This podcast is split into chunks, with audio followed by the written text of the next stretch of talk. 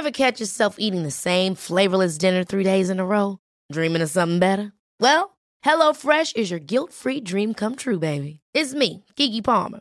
Let's wake up those taste buds with hot, juicy pecan-crusted chicken or garlic butter shrimp scampi. Mm. Hello Fresh. Stop dreaming of all the delicious possibilities and dig in at HelloFresh.com. Let's get this dinner party started.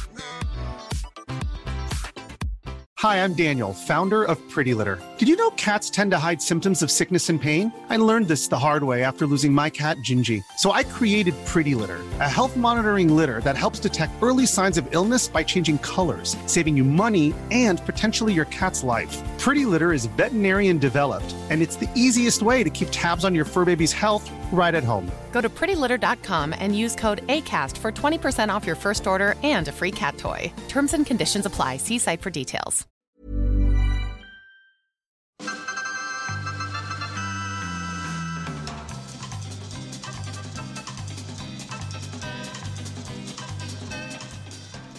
Hej och hjärtligt välkomna allihopa till Vetenskapspodden Forskarna och jag. Jag heter Magnus Erlandsson och tycker ni att jag låter mer nasal än vanligt, om det nu går, så beror det på att en höstförkylning har invaderat min näsa och resten av kroppen.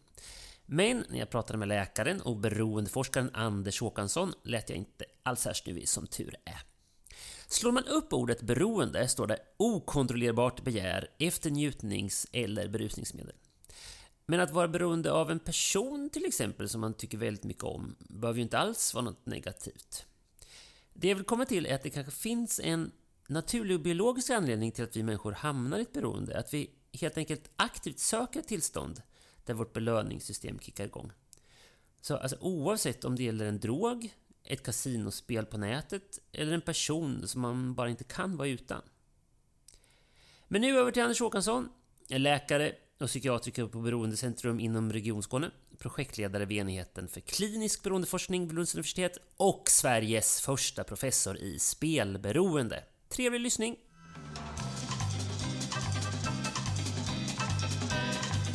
Välkommen Anders! Tack så mycket. Du, det var en, en lång harang där. Ja. Eh, var det rätt? Ja, det, det, var, det, lät, det lät rätt. Jag kände igen mig. Mm, Det var ingenting du, du saknade? Nej, nej, det, går fint så. Ja, härligt. Eh, idag så sitter Anders och jag i, i ett långsmalt rum eh, på, på eh, en av hans arbetsplatser vid Triangeln, för er lyssnare som känner till Malmö. Så här, min första fråga, som man ofta eh, hör, och jag vill bara få den bekräftad, eller om den är felaktig. Eh, finns det en, någon slags beroendepersonlighet? Och, och vad, vad karaktäriserar i sådana fall en sån Eh, beroende beroendepersonlighet? Med det menar jag att man är liksom mer, mer mottaglig för att eh, hamna i ett beroende. Mm. Jag tror egentligen inte att det finns en beroendepersonlighet. Eh, Däremot finns det egenskaper hos personer som ökar risken för beroende och de kan eh, se lite olika ut. Jag tror att det är svårt att förena det i en typisk profil. Det är svårt att beskriva den här personligheten på ett enda sätt. Man kan säga att eh, väldigt enkelt uttryckt så finns det ett par olika vägar in i beroende. Det finns personer som har initialt i början väldigt positiva effekter eller upplevt positiva effekter av en drog till exempel och som söker den typen av kickar och hamnar i ett beroende den vägen. Eh, och för att hamna där krävs det ju att man har den typen, att man vill ha de kickarna, att man är kanske en person som dras till eh, den typen av upplevelser.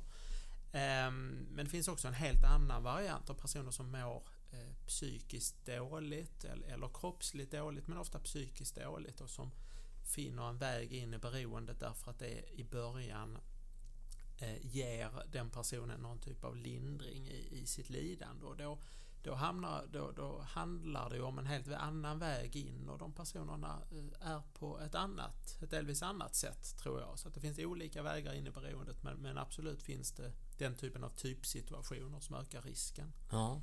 Eh, det här första du, du nämnde att man var eh, intresserad och sugen på kickar så. Eh, hur, hur ser det ut rent eh, kemiskt, eh, om jag bara ska droppa någon så dopamin och så här. Mm. Är det någon, någon substans eller någonting i kroppen som, som finns i högre grad som gör att man hamnar i beroende av den anledningen? Ja, förmodligen finns det någon typ av biologisk ehm, eh, ja, ja, alltså en, någon typ av egenskap i hjärnan som skiljer sig mellan olika människor och där, där den hos vissa människor predisponerar eller ökar risken för detta. Och Eh, dopamin som du säger, dopamin, eh, dopamin är ett, en, en eh, signalsubstans i hjärnan som är helt central för det vi kallar belöningssystemet. Och man kan nog säga så här att belöningssystemet behöver, enkelt uttryckt kan man säga att det behöver vara inblandat för att en person ska uppleva en kick av ett beteende eller en kick av en, en substans och, eh, som då blir beroendeframkallande. Och Eh, Eh, då kan man nog säga så här att vi alla vi människor skulle få belöningar av vissa substanser men vi är säkert lite olika känsliga för det. Vi är kanske lite olika intresserade av den typen av kickupplevelse. Och riktigt, eh, riktigt vad det är som gör det att, att vi eh, har lite olika tendenser är kanske svårt att säga. Det, det kan vi inte riktigt säga att vi vet men det är klart att vi är olika mottagliga för den typen av längtan eller drivkraft.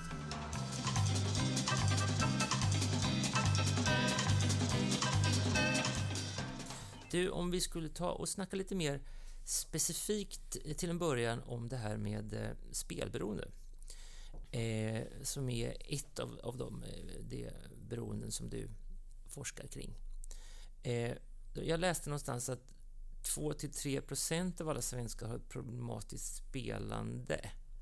Eh, då undrar jag, stämmer det? Och, och, och, vad menas i sådana fall med ett problematiskt spelande? Ja, säg att ungefär 2% kanske har ett problemspelande och med det, eh, det är naturligtvis en lite vid definition men eh, jag skulle säga att det innebär att man faktiskt har konsekvenser av sitt spelande, tydligt negativa konsekvenser eh, som man själv ser och uppfattar och, och är synliga säkert också för andra om, om, om det blir eh, om det, det, ställs i dagen så att säga. Så att det, är pro, det, det är tydliga problem, tydliga negativa konsekvenser. Däremot när vi pratar om problemspelande som ännu inte är ett beroende, då, då kan individen eh, sluta med det här beteendet. Man har negativa konsekvenser och det är besvärligt men eh, man klarar oftare att, eh, att sluta med det beteendet.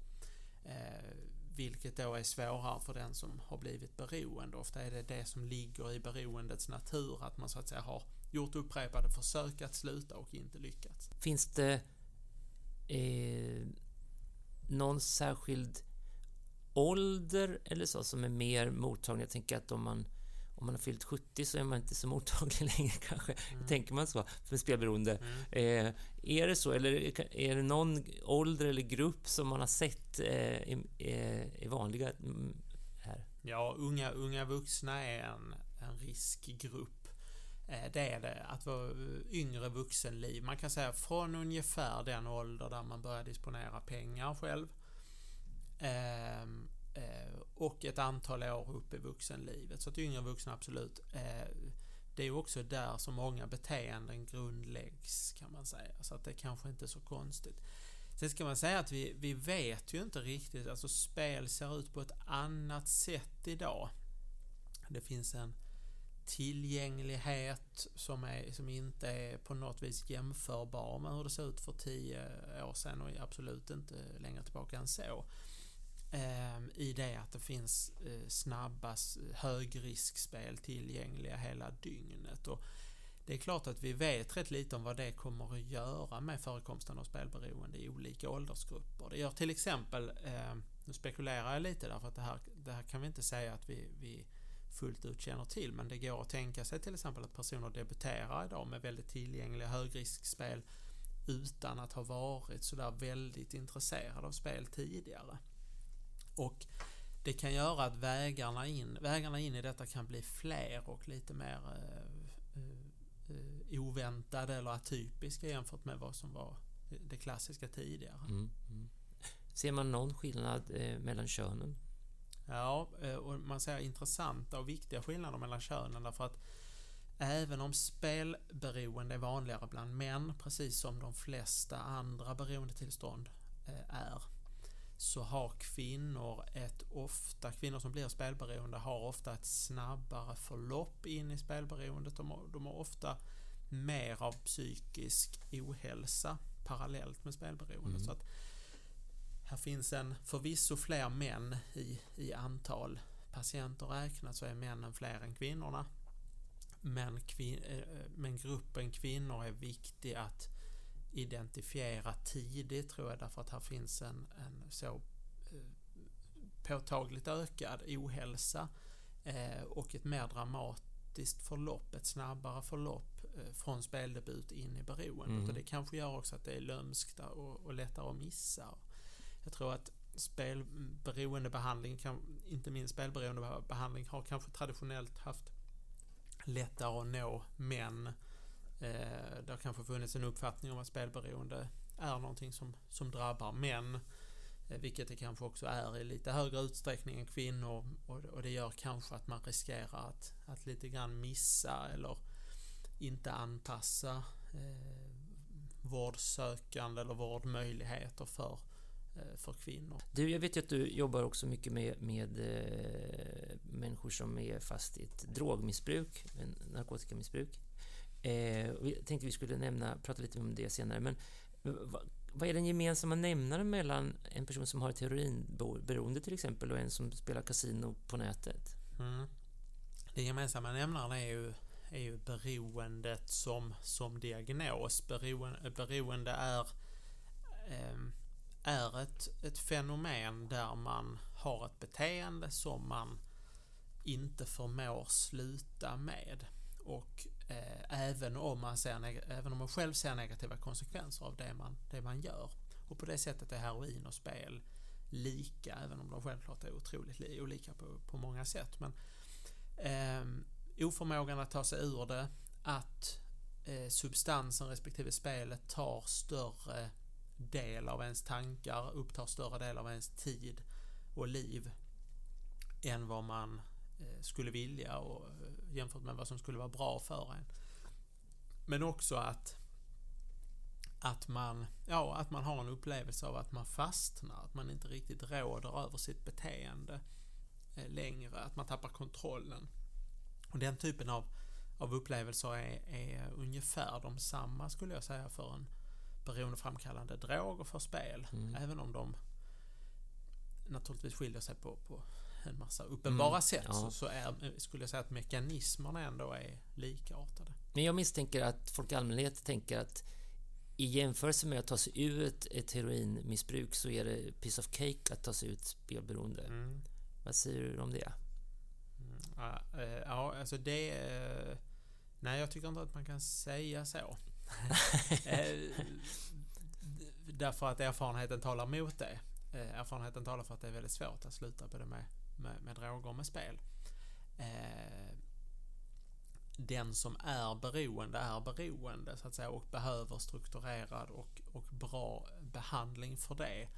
Eh, eh, och är det så lätt att ta sig ur ett beteende så kanske man inte är beroende. Då kanske man, eh, då kanske man befinner sig någonstans som vi pratade om innan. Då kanske man befinner sig i någon slags problemstadium där det, där det ännu inte finns ett etablerat eh, beroende. Som sagt, en, en sak i beroendets natur, en del i beroendets natur är att man ska ha gjort försök att sluta som inte har lyckats. Mm, mm. Eh, och, där, eh, och där är de här beteendena lika, likadana kan man säga grovt sett. Ja, just det. Jag tänker mig att just ett heroinmissbruk är mer stigmatiserat så eh, kanske att man tänker på en sån person som är nedgången och så gör man parallellen att, mm. att det här är någon som verkligen är på väg åt helvete. Så, ja. men, men att det inte syns tillräckligt till mycket på en spelberoende och att det därför gör man den logiska lapsusen kanske där att det, det, här verkar lite enklare att ta sig ur. Ja, eh, det, så kanske man, man eh, kan tolka det. Sen tror jag, tror jag också att man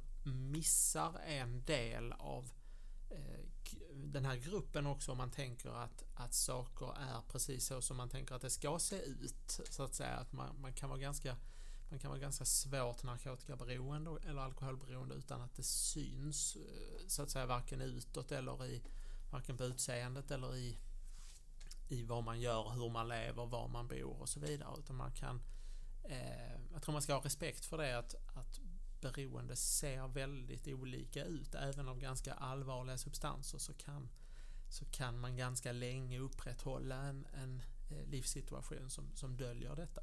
Mm.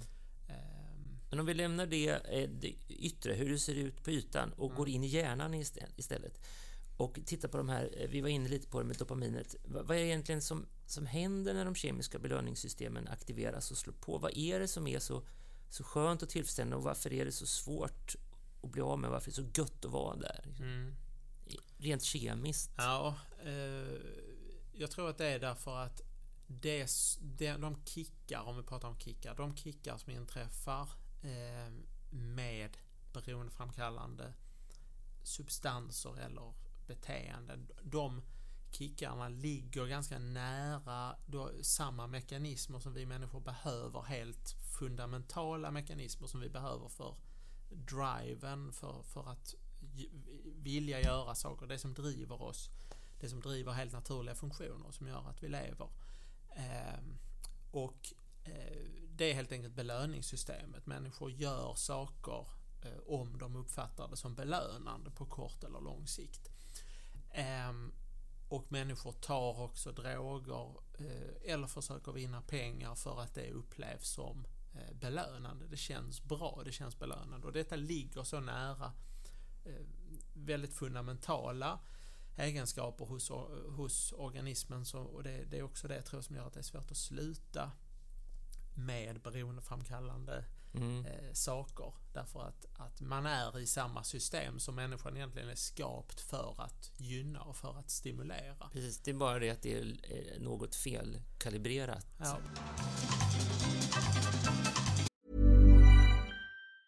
Planning for your next trip? Elevate your travel style with Quince. Quince has all the jet-setting essentials you'll want for your next getaway, like European linen premium luggage options, buttery soft Italian leather bags, and so much more. And it's all priced at 50 to 80% less than similar brands. Plus, Quince only works with factories that use safe and ethical manufacturing practices. Pack your bags with high-quality essentials you'll be wearing for vacations to come with Quince. Go to quince.com slash trip for free shipping and 365-day returns. Hiring for your small business? If you're not looking for professionals on LinkedIn, you're looking in the wrong place. That's like looking for your car keys in a fish tank.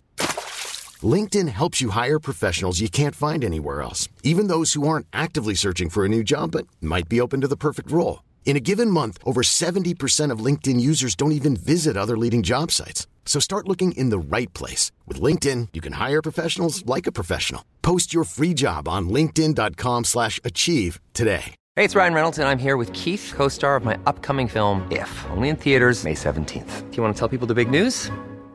All right, I'll do. Sign up now and you'll get unlimited for $15 a month in six months of Paramount Plus Essential Plan on us. Mintmobile.com slash switch. Upfront payment of $45 equivalent to $15 per month. Unlimited over 40 gigabytes per month. Face lower speeds. Videos at 480p. Active Mint customers by 531.24 get six months of Paramount Plus Essential Plan. Auto renews after six months. Offer ends May 31st, 2024. Separate Paramount Plus registration required. Terms and conditions apply if rated PG.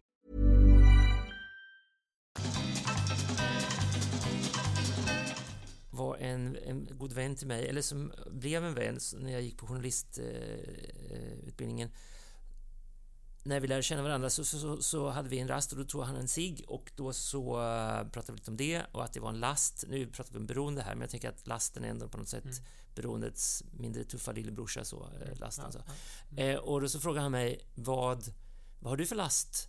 Eh, och, så, och jag kunde faktiskt inte komma på någon riktigt. Och då sa han, jag litar inte på människor som inte har några laster. Och, och då, jag funderade lite på det, jag tycker det var intressant sagt ändå. Mm, ja. För att eh, det är klart att så, det är ju på något sätt att, att vara människa är ju att ha behov. Mm. Så det är väl också någonting positivt med att vilja ha ett visst mått av beroende. Mm. Ja, jag, jag, tror att det ligger lite i linje med det, det vi pratade om nyss, att det finns en en naturlig drivkraft hos människan att, att belöna sig på olika sätt. Eh, och eh, men så är ju inte människan skapt för att belöna sig med just de saker som vi har uppfunnit eller som vi har upptäckt i naturen finns, det vill säga droger, alkohol, eh, spel. Ehm, människan är inte gjord för att tolka nätkasino som en belöning, men nu är det det för en del, men för, för eh, en del och relativt många människor.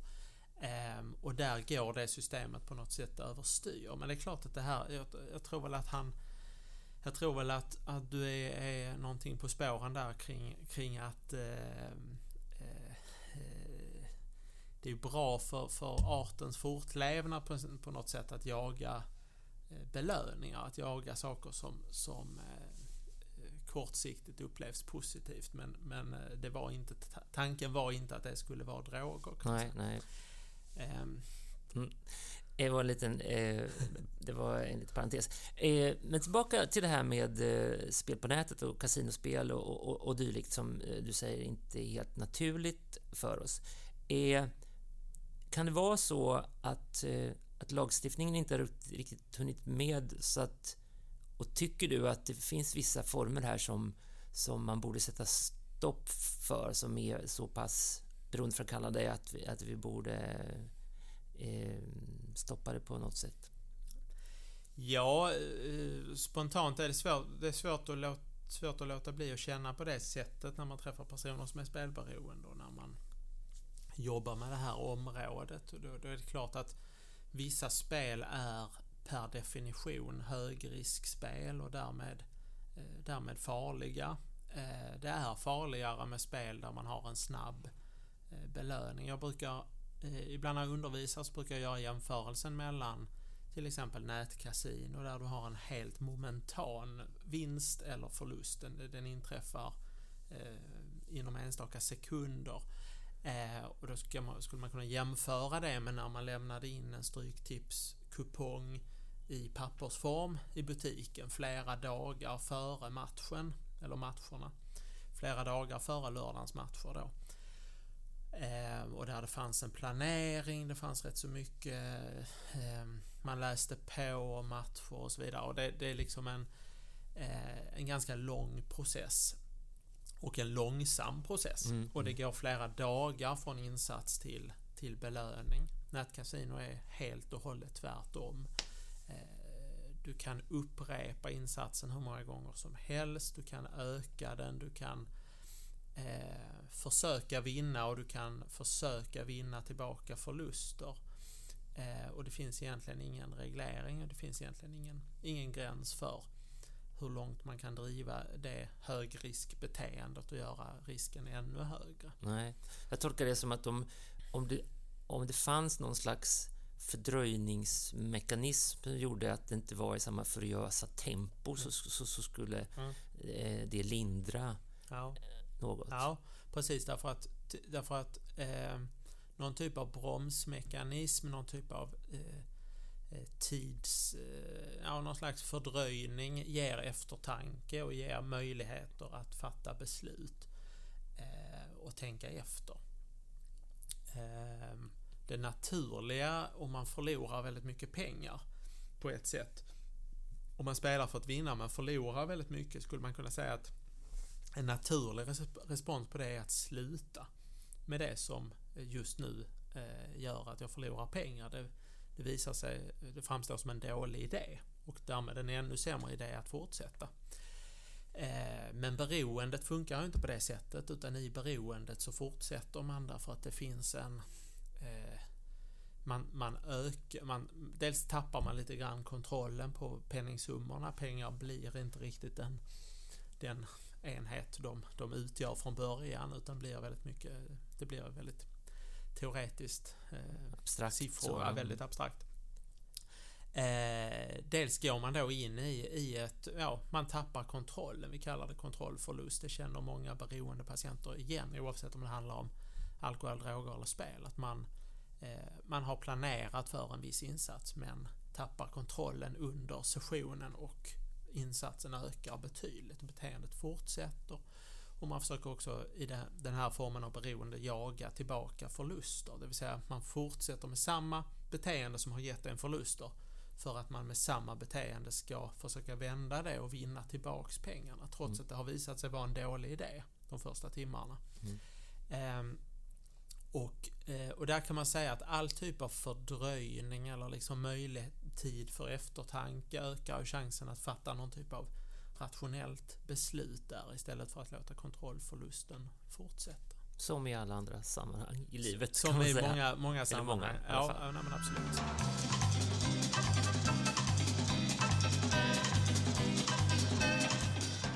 Hur botar man då ett spelberoende? Ja, eh, rätta mig om jag har fel, men visst är det så att du har eh, jobbat med eh, drogmissbrukare i det så kallade metadonprogrammet Mm. i samband med sprutbyte här. Och det funkar, inte just metadon då, men funkar det med medicinering här också? Mm.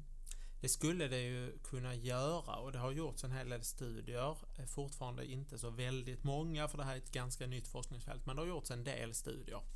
Och det finns Eh, en hypotes framförallt kring en typ av preparat som redan används vid alkoholberoende och som i vissa studier har visat effekt också på spelberoende. Ehm, alla studierna pekar inte eh, lika starkt i den riktningen och man skulle för, för att säga att det fungerar skulle man behöva göra fler studier. Men det finns ett försiktigt forskningsstöd kan man säga för att eh, en viss typ av mediciner som heter eh, till exempel Naltrexon har en effekt vid spelberoende. Det vill säga att gruppen som får medicin eh, återfaller i mindre grad än gruppen som får sockerpiller. Och vad gör den substansen? Den blockerar ett system i hjärnan som man tror är nödvändigt för att man ska få kickupplevelser och de här väldigt kraftiga belöningsupplevelserna i samband med drogintag eller i detta fallet spel. Och med den hypotesen har man, har man visat en effekt vid alkoholberoende, det vill säga att eh, eh, den mekanism man tror att det handlar om handlar om att eh, det initiala drickandet inte får samma positiva effekt och därmed inte fortsätter i samma grad som, eh, som det gör annars när man då har den här medicinen. Och eh, tanken, var, tanken är att på ett sam, på liknande sätt vid spelberoende kunna blockera eller minska kontrollförlusten. Mm. Är det här någonting som ni har jobbat med eller, eller försökt med? Eller Ja, du? alltså det, för, det förekommer att man eh, eh, det förekommer att man, eh, att man prövar en strategi med, med läkemedel men jag tror absolut att man ska eh, jag, tror, jag tror det är viktigt att tänka på att den, den primära behandlingen av spelberoende är inte en medicin utan en strukturerad eh, samtalsterapi eh, med tydligt fokus på spel. Jag tror att eh, psykoterapi i ganska konkret form eh, är, ska vara förstahandsbehandling vid, vid spelberoende. Mm. Vi ska nog eh, eh nämna det här också med, som jag tog upp det här med metadonprogrammet eh, som har varit eh, kontroversiellt eh, för, för heroinmissbrukare i samband med sprututbyte. Kan du förklara det, vad, vad det handlar om? Mm. Alltså, eh, delvis lite olika frågor, men att, att behandla opiatberoende, alltså till exempel ett heroinberoende med medicin, har, har, har gjorts sedan mitten på 60-talet eh, i USA och i Sverige som var praktiskt taget för Sverige var andra land i världen som införde den typen av behandling så att det har funnits väldigt, väldigt länge. Och efterhand har det inte bara handlat om metadon utan även en annan substans som heter buprenorfin, eh, känt som Suboxon i vår, i vår bransch eh, på de senare åren och, och eh, idag kanske där det utgör förstahandsval kan man säga. Men oavsett vilket så handlar det om att med medicin Eh, gå in och påverka ett system som är eh, förändrat av det beroende som individen har hamnat i. Och där, eh, där det är svårt, för att inte säga omöjligt för individen att ta sig ur det beroendet på ett annat sätt än med en medicin som går in och agerar i hjärnan i samma system men som inte ger dem den oerhört negativa påverkan som grund eh, ofta heroin, Mm, eh, ger. Och de som inte tycker att det här är rätt väg att gå, vilka, är deras eh, argument då? de brukar, om man ska prata för andra så att säga, så brukar de tycka att det är fel att ge preparat som själva är aktiva i hjärnan till någon som själv har till en person som har, har använt substanser som har påverkat den personens hjärna. Mm. Ehm, eh, den tankegången är, det är en slags hoppfull tankegång kring att man ska kunna ta sig ur ett svårt beroende utan någon typ av preparat och klara det. Och då kan man säga att tyvärr har ju statistiken talat väldigt starkt emot det. Det, det är med vissa, med vissa drogberoenden oerhört svårt att ta sig ur det Mm, mm. Utan, utan farmaka och erfarenheterna från heroin beroende från många länder och under flera decennier är att utan den typen av behandling så är, eh, så är dödligheten fortsatt väldigt, väldigt hög. Och för utöver dödligheten så är också de negativa konsekvenserna under, under livstiden eh, väldigt, väldigt stora både för individen och för, för många andra. Så att, eh, hade det varit möjligt i många fall att lämna ett narkotika, ett heroinberoende till exempel, utan medicin eh, så hade det varit en, en bra modell men, men statistiken talar väldigt starkt emot det. Ja.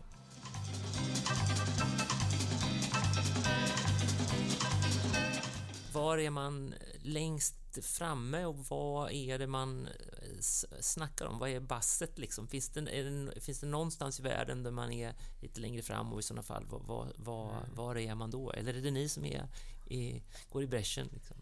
Eh, det är helt klart så, om vi tar, tar narkotikaberoende till exempel, så, så finns det i, i delar av världen en Eh, också en ideologi i många länder där narkotikaberoende, där beroendet i sig straffbeläggs och bestraffas som ett, som ett brott snarare än att man ser det som ett sjukdomstillstånd som man måste behandla.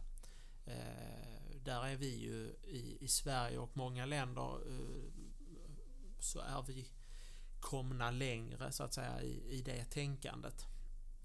Eh, tror jag att vi faktiskt behand, betraktar, betraktar detta som ett, ett tillstånd som kräver Eh, Eh, diagnostik och behandling.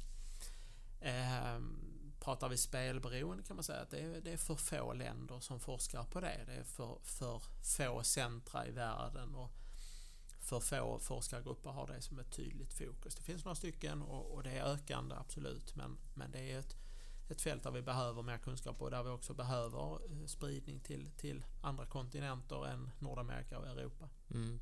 Du, avslutningsvis, Eh, vad har du själv för, för, för laster eller är du beroende av någonting positivt? Oj,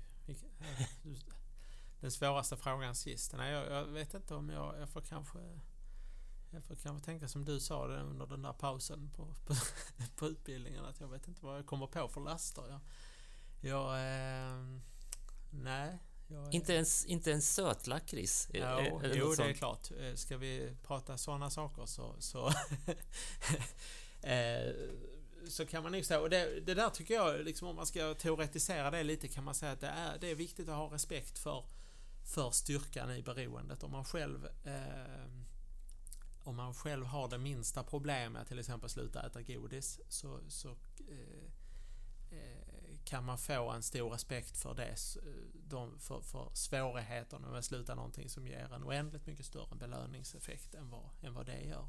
Mm. Så att, eh, ja, jag tror att det är bra. Det är nog bra att tänka efter sig till, till det är bra att ha en liten last så man har förståelse för dem som verkligen har ett, ett ja, beroendeproblem. Ja, ungefär, ungefär så. Jag det skapar man, empati.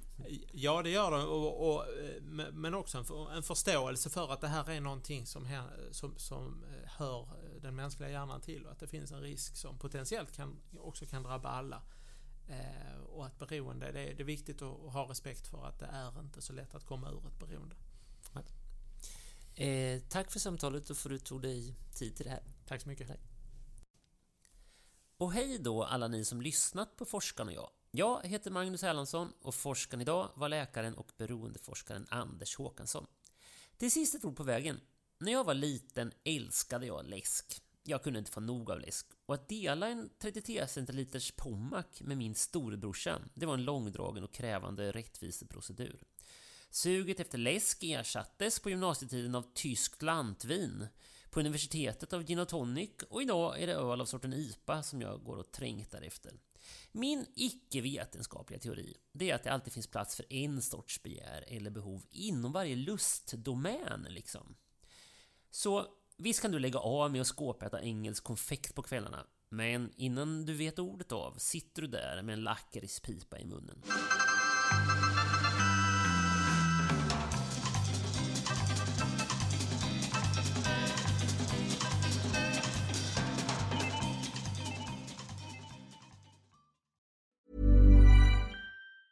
Ever catch yourself eating the same flavorless dinner three days in a row? Dreaming of something better? Well, HelloFresh is your guilt-free dream come true, baby. It's me, Kiki Palmer. Let's wake up those taste buds with hot, juicy pecan-crusted chicken or garlic butter shrimp scampi. Mm. Hello Fresh. Stop dreaming of all the delicious possibilities and dig in at HelloFresh.com. Let's get this dinner party started.